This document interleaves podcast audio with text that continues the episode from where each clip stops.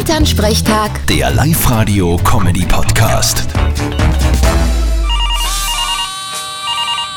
Hallo Mama. Grüß dich, Martin, geht's dir eh gut? Fralli, was gibt's? Du sag einmal, am Sonntag war ja die Wahl in Wern. Was tut denn der Strache jetzt? Der wird's ja nicht schaffen im Gemeinderat. Gute Frage. Der muss sich jetzt irgendeinen Job suchen. Mal schauen, wer ihn nimmt. Ich mein, das wird nicht so leicht. Der ist 51 Jahre, da ist er nicht mehr so leicht zum Vermitteln am AMS. Grundsätzlich verdient ja seine Frau eh nicht so schlecht. Zumindest die nächsten vier Jahre noch. Die kriegt eh fast 9000 Euro im Monat. Aha, und für was?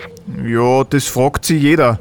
Aber sie ist halt Nationalratsabgeordnete. Ich hab mir ja gedacht, die hat ihn rausgehauen, den HC. Das weiß ich nicht. Vielleicht auch nur zwingen Hauptwohnsitz für die Wahl. Also ich hab mir ja gedacht, er könnte am Sonntag als Ausführer für die Kronenzeitung arbeiten.